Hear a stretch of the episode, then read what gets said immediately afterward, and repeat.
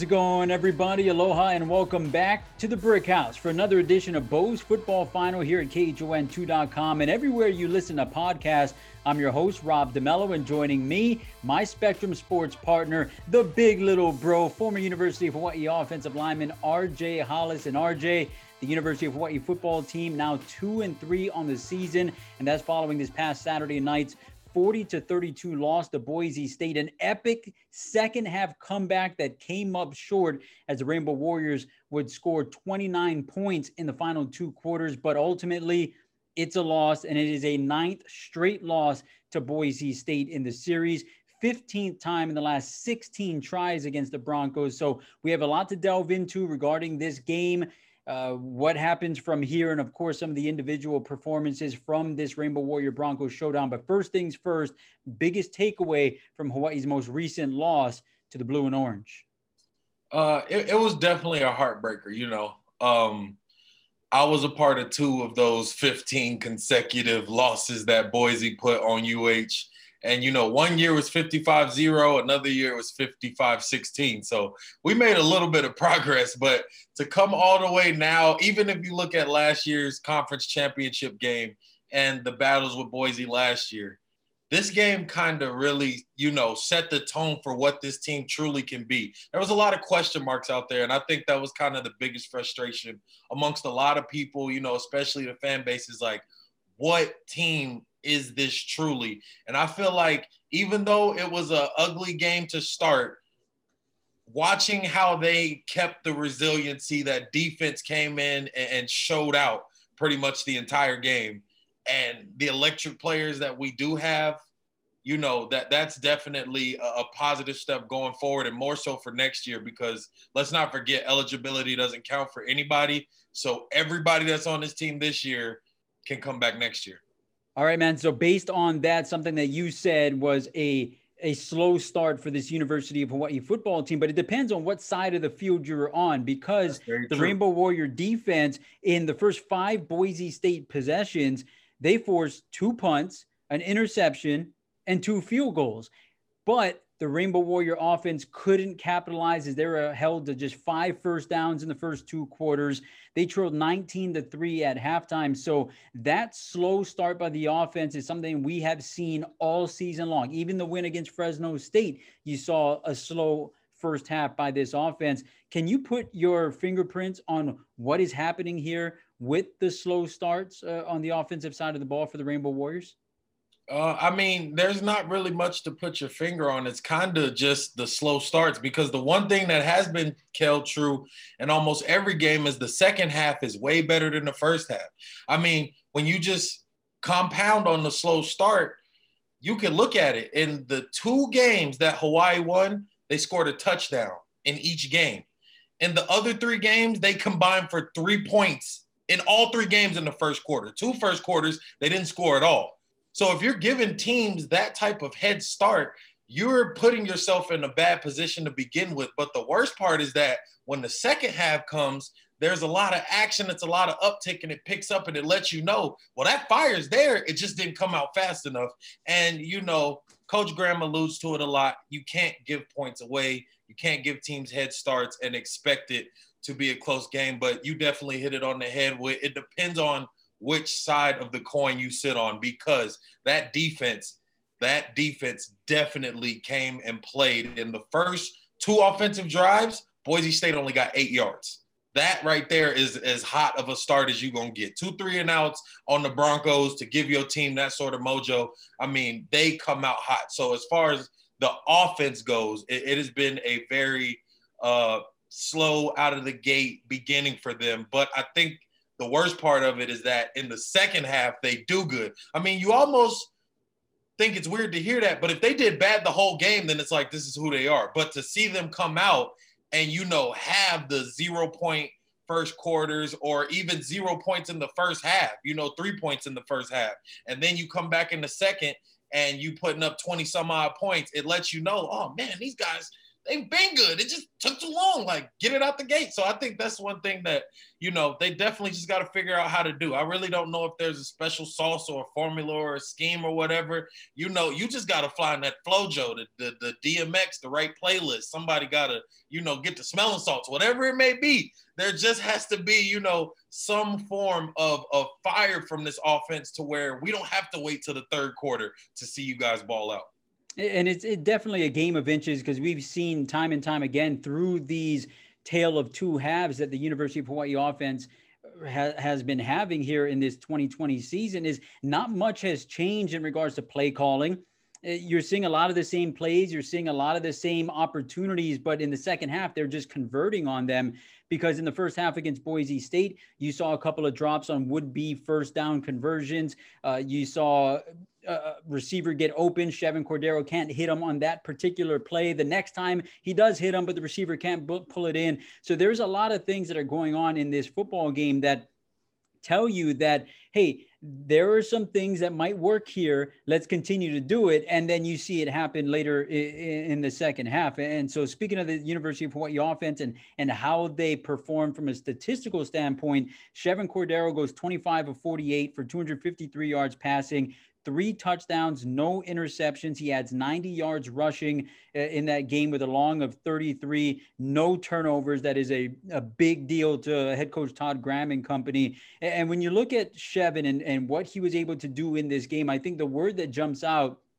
is courageous, is strong, is someone that is cool, calm, and collected because to go through that first half – knowing the game that you're coming off of uh, against San Diego State to be able to produce in the second half in that way. And keep in mind, you know, he put the ball in his playmakers' hands. Once again, he hit nine different receivers in this game. Uh, and, and, we'll talk about Calvin Turner Jr. and, in his effort. But what mm-hmm. were your thoughts on what Chevan was able to do in this game through the adversity of that first half?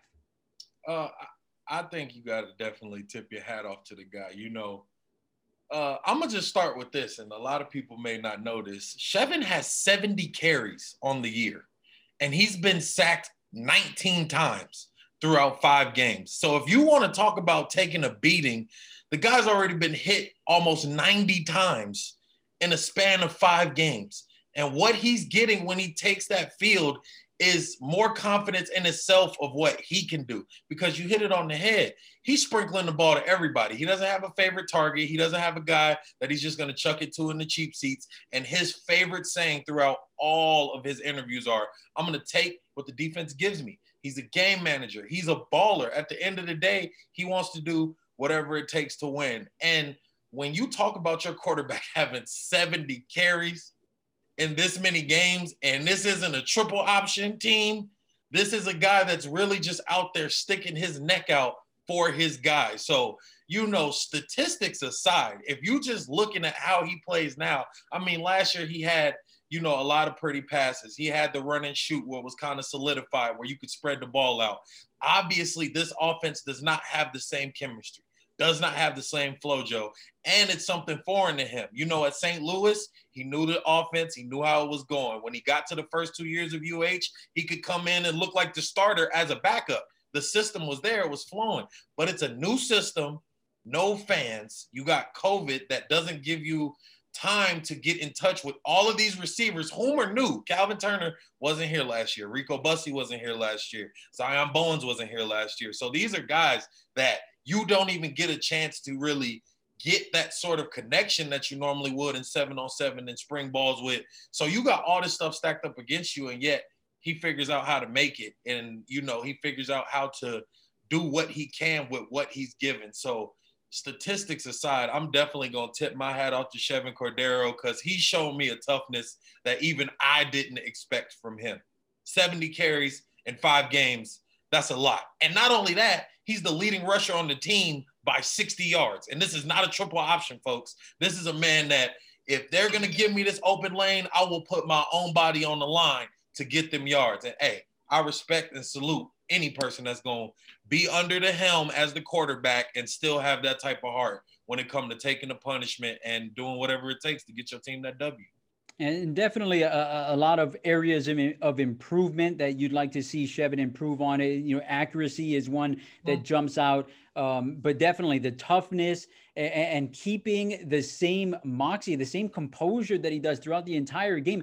I mean, you watch this guy in the huddle, you watch him out on the football field. You don't know if the score is 40 to nothing Hawaii or, or 45 nothing opposing team because he still plays the exact same way throughout the ball game and i think that is something that is very reassuring to this offense. We talk about him spreading the ball around.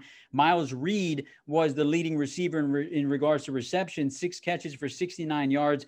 Calvin turner five catches 65 yards. Jonah panoke five catches only 30 yards. But on a couple of those they came at very key times where you wanted to see that quick pass rhythm going. And jonah panoke was a safety valve on a, uh, on a couple of those possessions that helped this University of Hawaii football team in the second half. And, and as mentioned, uh, Calvin Turner Jr., what he was able to do, just absolutely incredible 158 all purpose yards.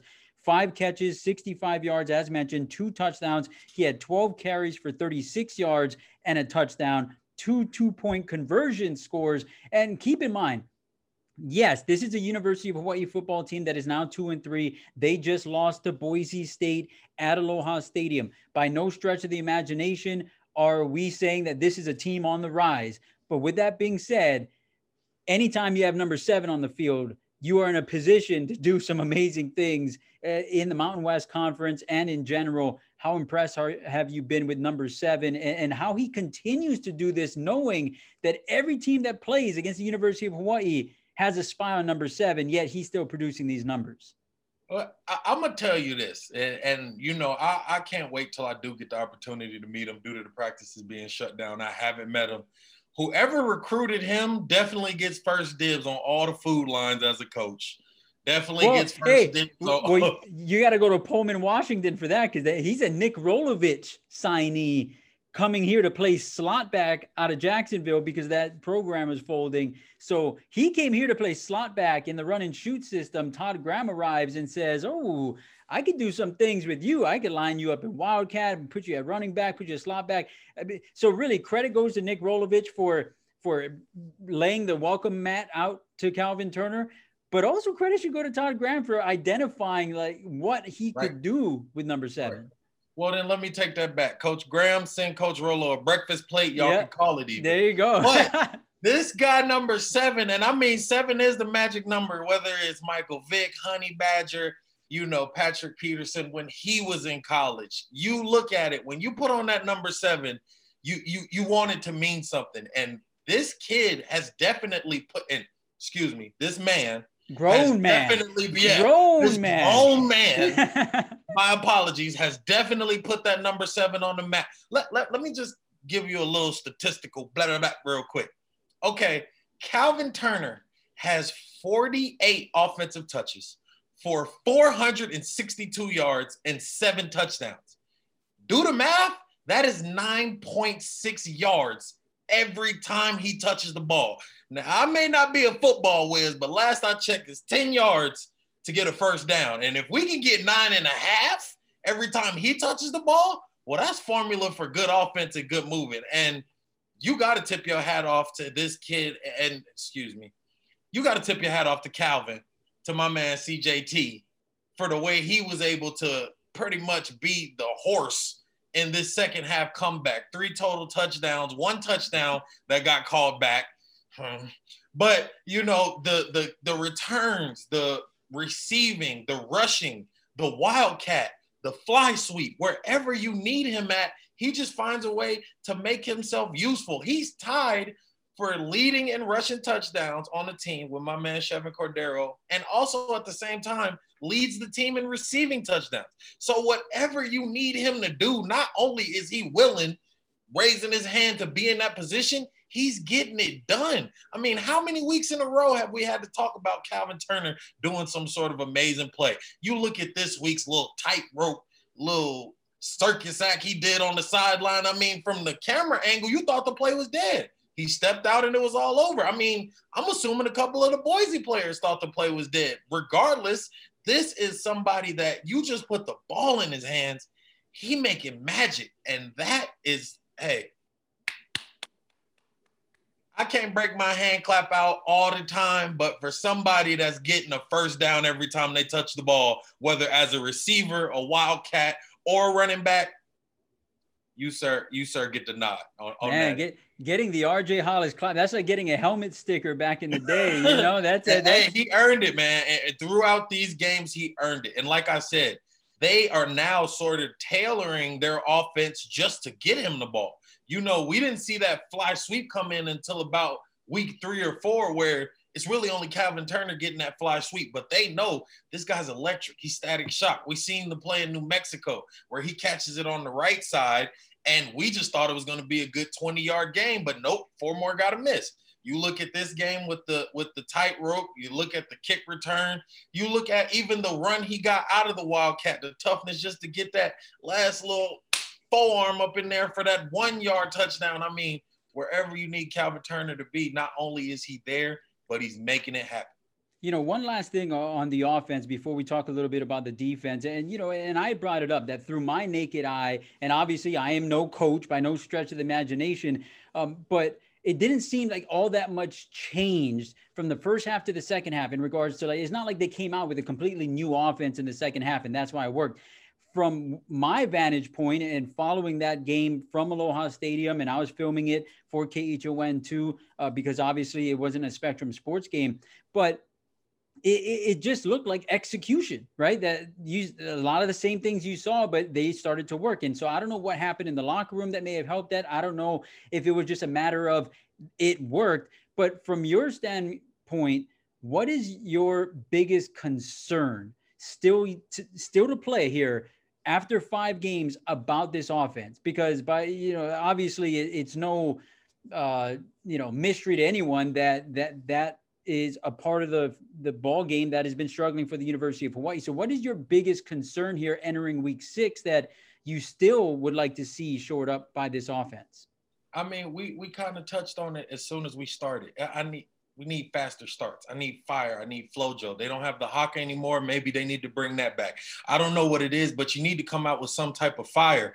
In the Wait, so so so so let me interrupt there. I mean, as someone that played that way, right? Mm-hmm. I mean, obviously, everyone knows that you played with fire. I mean, is that something that you see that that the team is not finding a comfortable level of being motivated or being excited, being in the game, but at the same time not having anxiety because it, there's too much hype, right? There's a there's a mm-hmm. such thing as no, being yeah, too there, There's definitely.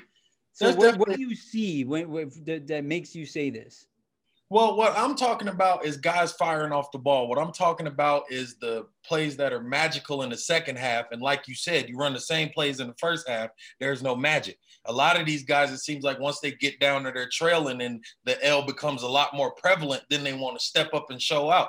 But here goes the thing you can't keep giving these leads to other teams and expecting you to always come back. It would be different, like I said, if they didn't execute in the second half.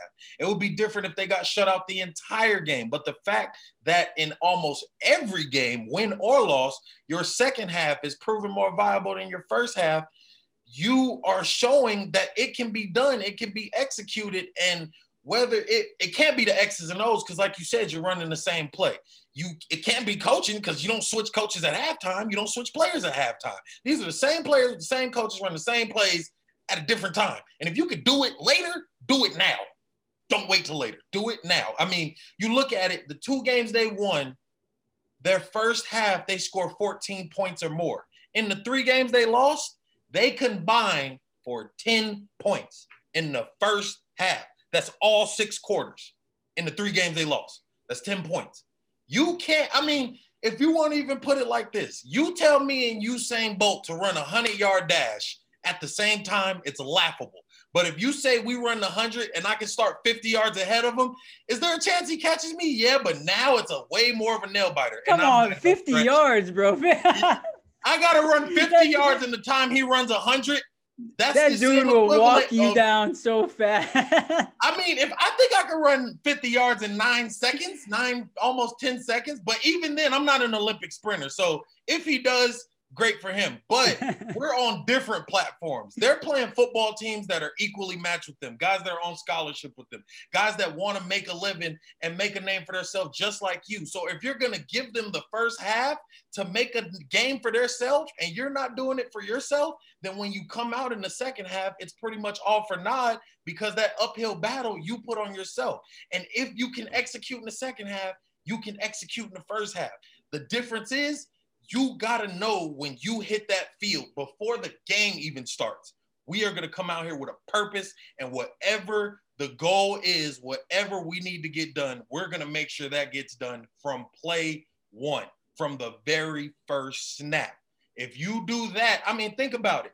If Hawaii could just muster out one touchdown outside of the field goal in the first half, it's yeah, either a tie game or upset. And that's just with one touchdown. So that's in the whole first half. So if you could come out with some type of fire, and I know people always like, oh yeah, RJ be passionate, this, that, and the third. Football is a passionate sport. You don't get hit 90 times like Chevan Cordeiro without being a little looney tune. He got something in him that bleeds a lot more than just, oh, I want to get a scholarship and I want to win. There's something in his head that makes him get to that win. And if all 11, if all 20, because it's not just you know, one rotation. They got backup uh, linemen like my man Micah Vanterpool. They got nine receivers they got to catch the ball. They got three guys at running back. So it's not just a single 11, it's that whole offense. If they got that mindset and that mentality that we going to come out here and dog it and get it done and not wait till the second half, I think you will start to see, especially with the heat of that defense, a very different Hawaii football team.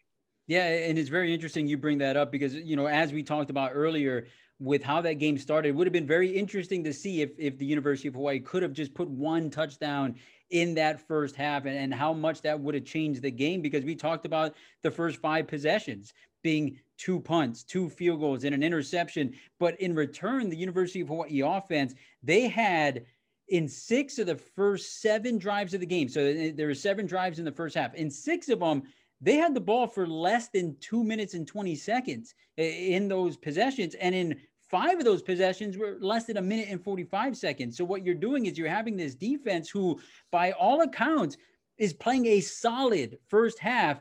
But as each possession goes on and they're getting thrown back on the field, back on the field, it just gives you not only more opportunity for the other team to do something, but you're also more tired because you had just – you're playing with your you know with your your heels to the ground knowing at his boise state at any minute they can blow something up. And, and, so if you're stopping them and you're forcing punts, you're forcing turnovers, and the offense can't uh, convert, that's definitely going to be a long game for you. And so I'd like to ask you about this UH defense. Darius Muasau, leading tackler, again, seven tackles. Justice Tavai, five tackles and a tackle for loss. Cameron Lockridge had that interception that we're just talking about, adding a tackle for loss as well.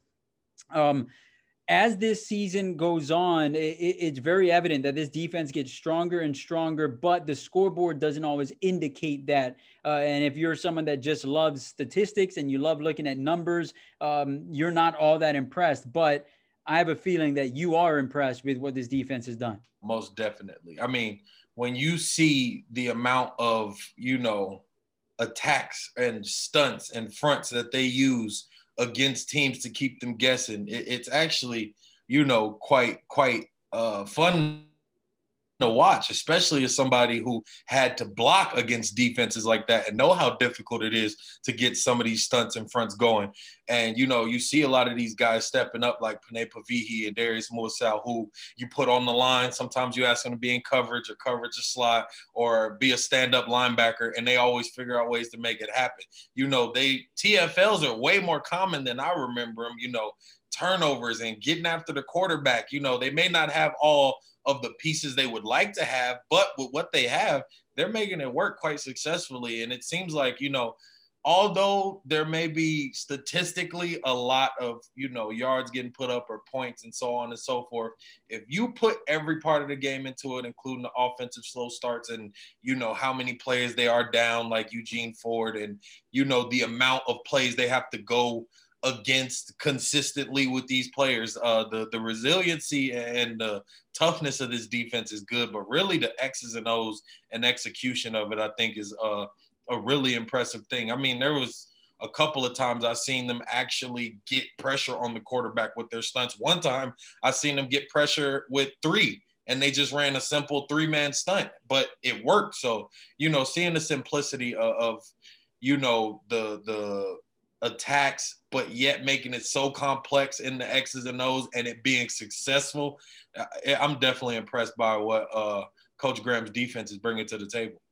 All right, man. And so before we wrap up this Boise State experience, you had mentioned earlier about being a part of this series, being a part of a 55 nothing loss and then a 55 16 loss. But at the end of the day, uh, seeing Boise State win nine straight games in the series, win 15 of the last 16. And no matter who's coaching this University of Hawaii team, no matter what players are on the field, no matter what is going on, home or away, to continuously lose to a team that you are so desperately trying to emulate in regards to success. Uh, how frustrating is that for this fan base, for players, for alumni? And with all that being said, even though Todd Graham made it very clear in his post-game press conference that this isn't a team that's about putting up good efforts and and, and being happy with good showings or, or, or tough ball games, that they're about winning and that's all that matters. With all that being said, being within eight points when the clock strikes zero against a team that you haven't been within 20 points of since beating them back in 2007, is there any significance to that at all?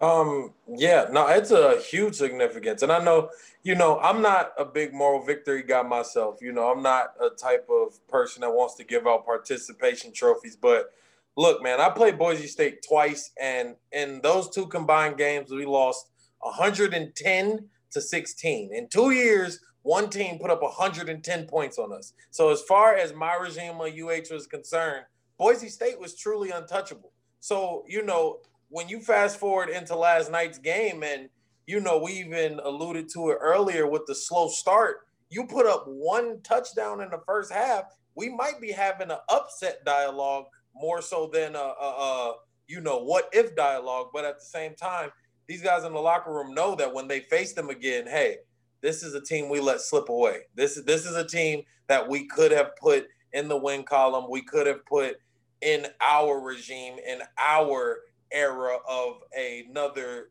win on the you know road to just trying to get the legacy back of UH trying to become the the top tier when they did beat Boise. So I think you know being within one touchdown, having the stellar comeback that they did, because let's not forget they were down by you know quite a few points before they made the comeback. I think leaving that locker room, you know, not many people are jumping for joy or patting themselves on the back but I think there's a lot more of a, a, a competitive nature now whenever they know they're going to face Boise State because this is a team they were only within one touchdown of. So they're a lot less untouchable than when we played them.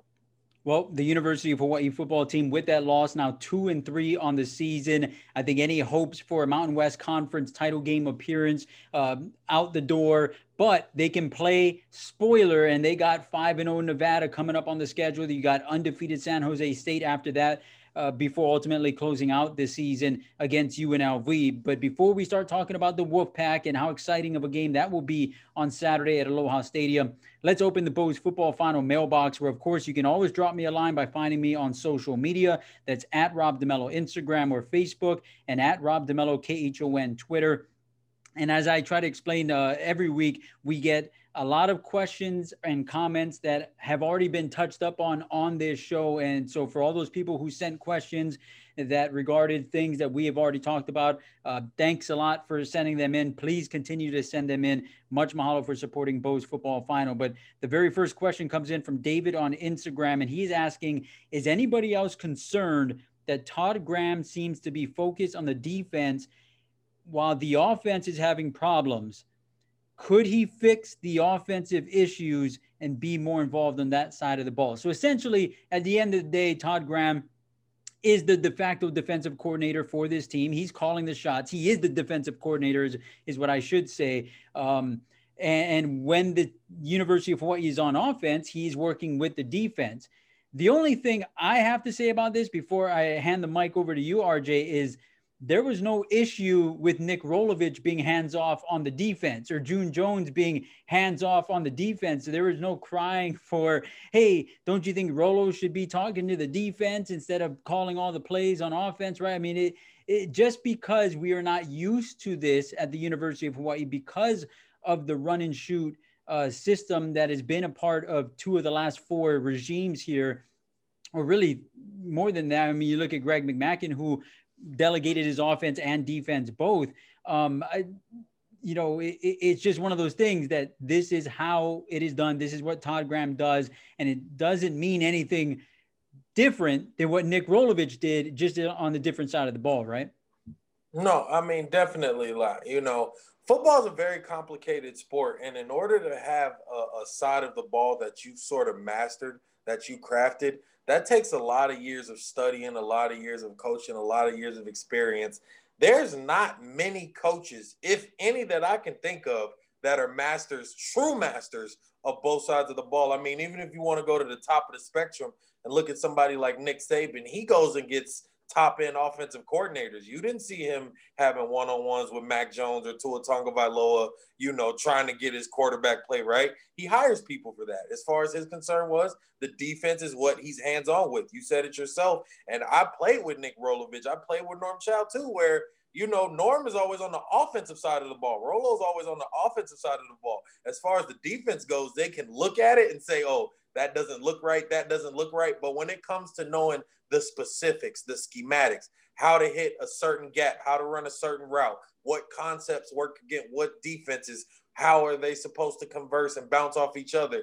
It takes a lot more of a specified knowledge to get that. So I think Coach Graham would, you know, he knows if he does need to step in that he will, but people got to understand it's not as easy as walking in you know, with a rag and some spray and just cleaning up a spot. If you tell somebody to run a different route, well, you got to understand how that works against the defensive concept. You got to understand how that works with that player as a receiver, as a running back. You know, these are all things that you can't really just pick up in the middle of a season and all of a sudden become the head of. So, you know, I understand where people are coming from when Izzy being a little hands off, but you got to understand, even from the top tier, football is a very complex sport. And typically, coaches are really good on one side of the ball and they're going to hire somebody to take care of the other side.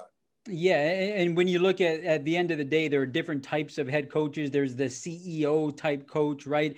right that right. is the face of the program that he oversees it all, and, and, he hires someone to run the offense and defense. That, that was like Greg McMackin at the University of Hawaii, where Dave Aranda was running the defense by 2010, and you had Nick Rolovich and Ron Lee running the offense uh, for the University of Hawaii at that time. Then you have the Nick Rolovich type, right, who runs the offense. He has his group of coaches, Craig Stutzman, Brian Smith, to help him there. But he has someone, he hires someone to run the defense. And last season uh, for the University of Hawaii, that was Corey Batoon. When you look at Todd Graham right now, and, and then going back to June Jones, and you know, he brought in a couple guys, Kevin Lempa, Greg McMackin, Jerry Glanville. To do that. And when you look at Todd Graham, it's the exact same thing as June Jones, but it is just from a defensive side and a defensive focus and defensive philosophy. And he outsources his offense to his current regime. And that's GJ Kinney, that's Brennan Marion, that's Bo Graham. And so you just have to trust that what the offense is doing and how the offense is performing, how the offense is, growing, Todd Graham sees it all. He's watching that happen as well but he's just not doing the X's and O's like he does on defense. And, you know, Todd Graham has a track record of bringing in offensive coaches that go on to do good things. And, and one of them is the Nevada head coach that's going to be at Aloha Stadium. So, um, from that side of things, it, it's not anything that I think people need to trip out on. That Todd Graham is, is focusing on the defense. At the end of the day, he is the defensive coordinator. So just trying to view it that way, that he is the June Jones of defense here at the University of Hawaii. All right, Sean on Instagram is asking, what was the difference this week in the offensive line's performance? And I didn't even promote that RJ was being on this show this week. So this is perfect. uh, what was the difference this week in the offensive line's performance? Only two sacks given up without Kohl Levao and Ilm Manning. So what did you see out of this offensive line? And and like the, uh, Sean on Instagram points out, without probably the two offensive linemen that entered the season with the most pro future hype. Yeah, no, uh, big shouts out to uh, Micah Vanterpool as somebody who played right tackle. I can always tell you that left tackle position is high pressure, high octane. And when you got somebody as solid as Ilm Manning that's been there – you know, going on three years without missing a beat. You know, you you feel that position's locked down, and for Micah to go in there and, and play the position the way he did, you know, uh, definitely a, a big hats off to him. You know, the offensive line is a position that kind of has to work as a group. So, you know, not to really go away from the question, but it's a group thing. What whoever you have to put in them starting five, they're gonna have to know how to play that position irregardless of who it is. If Gene Pryor has to go play center, that's just how it has to be. If the, you know, seventh or eighth man on that depth chart has to come in and be left guard, left tackle, if Micah has to go to right tackle next week, whatever it may be, the offensive line just has to perform. And I think, you know, as a unit, this was one of the better games they've had all year. Only two sacks, which, you know, I think there's definitely some things they're going to clean up. There's a lot of assignments you see that were, you know, new to these guys, but at the same time, as a unit altogether, which ultimately is how offensive lines judged anyway, I think they did uh, really good. But as somebody who was a former offensive tackle, definitely got to give a shout out to Micah. That left tackle position is high pressure all time. So to have to have your first game be against Boise State hats off to him. And this is a popular topic on my social media mentions over the last few days. Got a couple of questions sent in for Bows football final mailbox, and it, it pertains to the Oregon Ducks having their special Ohana mm-hmm. uniforms in their win mm-hmm. against UCLA on Saturday, uh, honoring the Polynesian culture and its impact on the program. Now, the uniforms were incredibly done, I, I, must say, by Kuhau Zane of Sig Zane Designs in collaboration with Nike. I, I spoke to Kuhau uh, earlier in the week uh, as we led into the Oregon game against UCLA. Many responses came in asking why the University of Hawaii doesn't do something similar and why they don't do a special uniform in regards to the culture. And so you know, I said this on social media over the weekend, and and we'll, we'll talk a little bit about it here because I'd like to get your thoughts on it, RJ. But you know, my whole thing is that the University of Hawaii has the Hawaiian Islands on their helmet on one side of the mm-hmm. helmet. They have the green H mm-hmm. tapa trim on the other side of the helmet, which was created mm-hmm. by a local artist back in 2000. You have the, the tapa trim on the jerseys. You have Hawaii across the chest. So you know, mm-hmm. just by its existence, the University of Hawaii is honoring Hawaiian culture, honoring the culture as the only Division One program in all of Polynesia. Mm-hmm. So, with that being said, I, I, I think it's easy for people to see the glitz and the glamour, and again, very well done by the University of Oregon. And I think people should be proud too that a school like Oregon is honoring Polynesian culture and the impact that Polynesians have had on their program. But that doesn't mean that this is an opportunity for people to point out or to question why the multi-million dollar efforts can't be made into a uniform or whatever it is. I, you know, I, I uh-huh. think that there needs to be some respect put on the name of the University of Hawaii in regards to the representation of Polynesian culture, and uh, and that's just important for me to point out. But RJ, uh, what are your thoughts on the situation? Well, I mean, you you you hit it right on the head. As far as representations of, of Polynesian culture, I, I I got YouTube videos of me doing a haka, like me doing the haka. I'm I'm born in Jasper, Alabama, and grew up in Phoenix, Arizona. What is my six foot, almost 300 pound self doing the haka on YouTube for? I'll tell you why. Because when you come to the University of Hawaii, it's already ingrained in it. University of Oregon is about a hop, skip, and a leap away from Nike, which I'm known that they have very tight ties. So one thing you got to realize here is there's a big money discrepancy. If you look at how much the University of Oregon is going to spend on uniforms alone, you're probably looking at like half of the entire UH athletic budget. So just saying, we could start with that. But when you want to talk about truly representing the Polynesian culture, more than just putting it on a jersey, more than just having, you know, a couple of Polynesian players come to your school and, and you know, help you propel yourself into the national spotlight.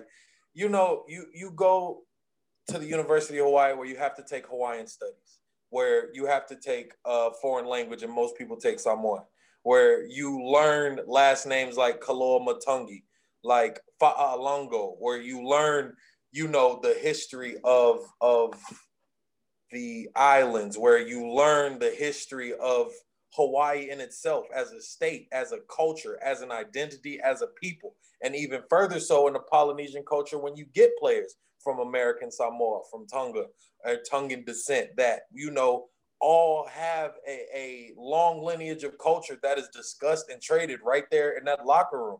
You know, seeing how they wear the lava lavas to how they mix their kava to, you know, their long lineage and pride of just how they carry themselves. These are all things that you learn in the locker room that you learn when you come to the University of Hawaii.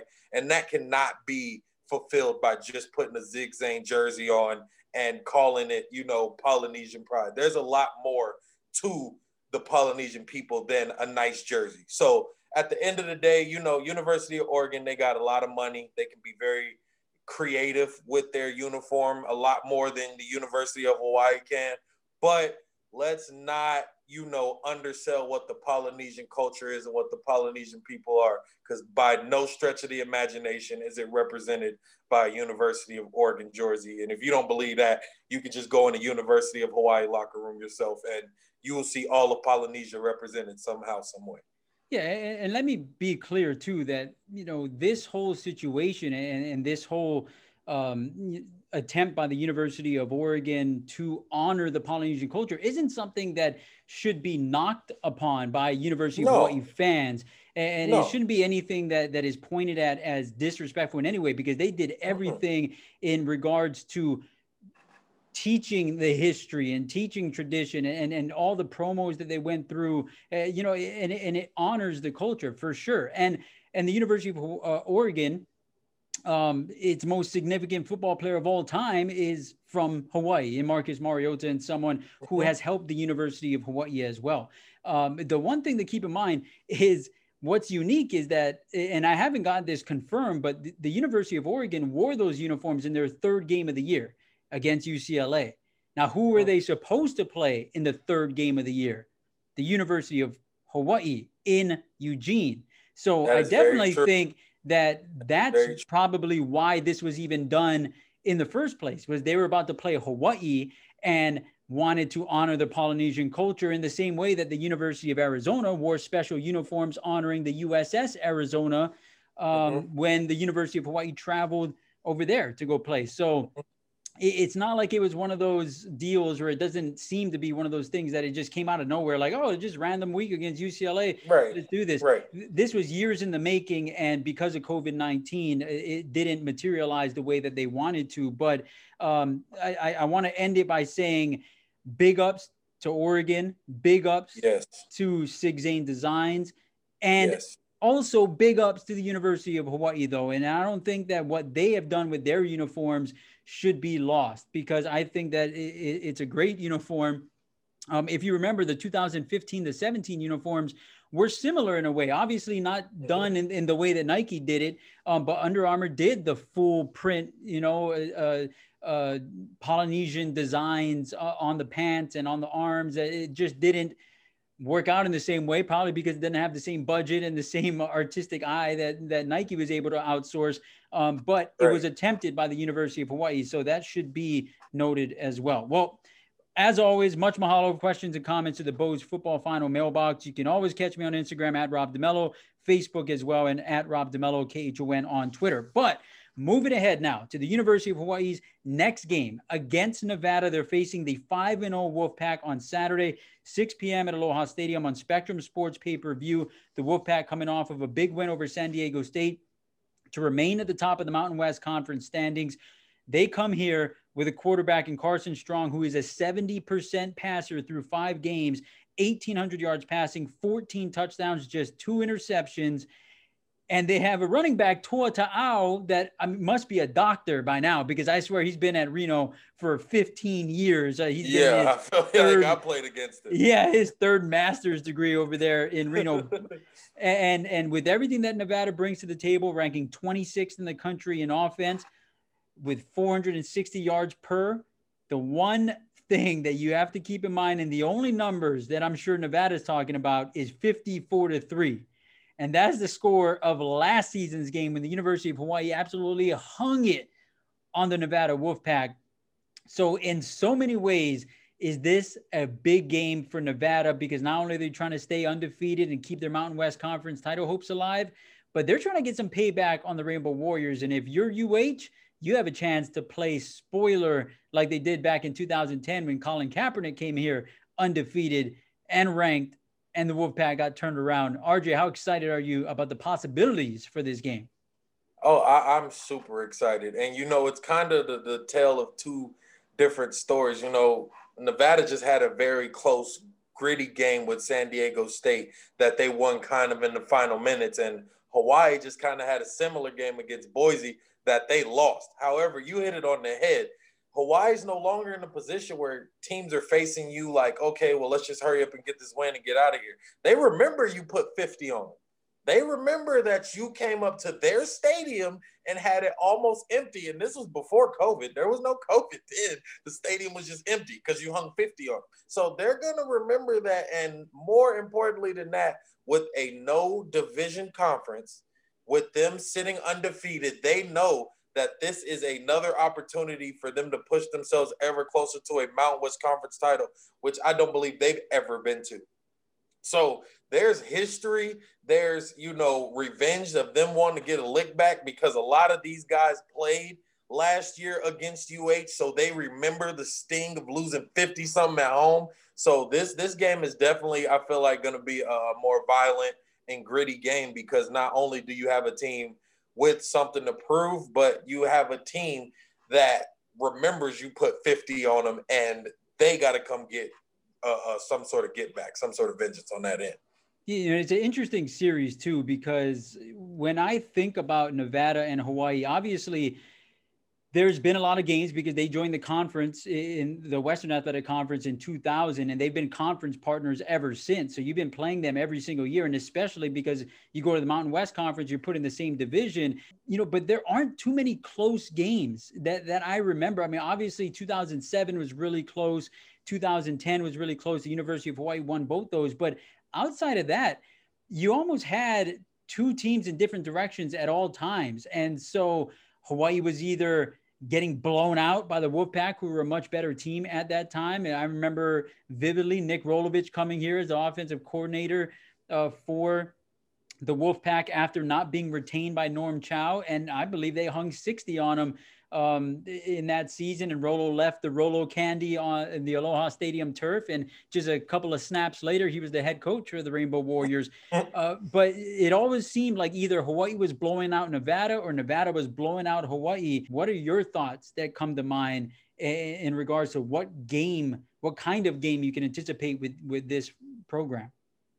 Well, I mean, you know, there it's a it's usually a gritty, grindy game with them. You know, I remember we went up to Reno in 2015, and I think we either had a 14 or 17 point lead in which we ended up losing the game because we got up.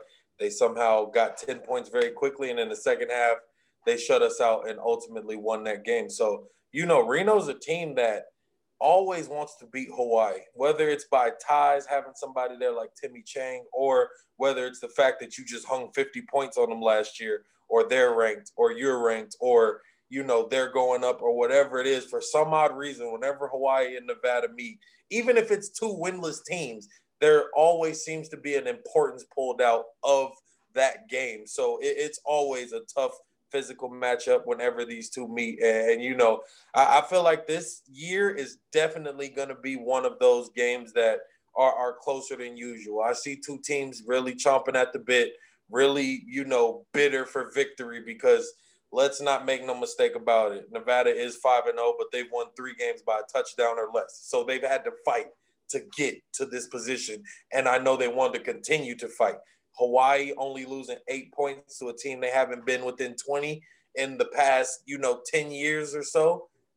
That's a team that now has a newfound confidence in itself and wants to prove that it is still top tier to Mount West. So I feel like these two teams coming to meet this weekend is going to make for a very fiery game. It typically always is amongst the players, but I feel like this will be something that everybody will be able to see, even with the most playing football IQ. All right, it's the Wolfpack and the Rainbow Warriors this Saturday, 6 p.m. at Aloha Stadium. You can catch RJ, Kavika Hallams, Nate Ilaoa, Robert Kekaula, Rich Miano, and myself with the Spectrum Sports broadcast uh, from Aloha Stadium. That starts at 5:15, 45 minute pregame show, and of course we'll be there for the halftime show and post-game show. RJ Hollis, much mahalo for joining us, and thank you everybody for watching or listening to Bows Football Final at KHON2.com and everywhere you listen to podcasts every Monday. Much mahalo, every everybody. Monday. Every Monday. Every that, Monday. This train is never late. This yes, train is never late. Monday. Bows Football Be Final. On Monday. Choo choo.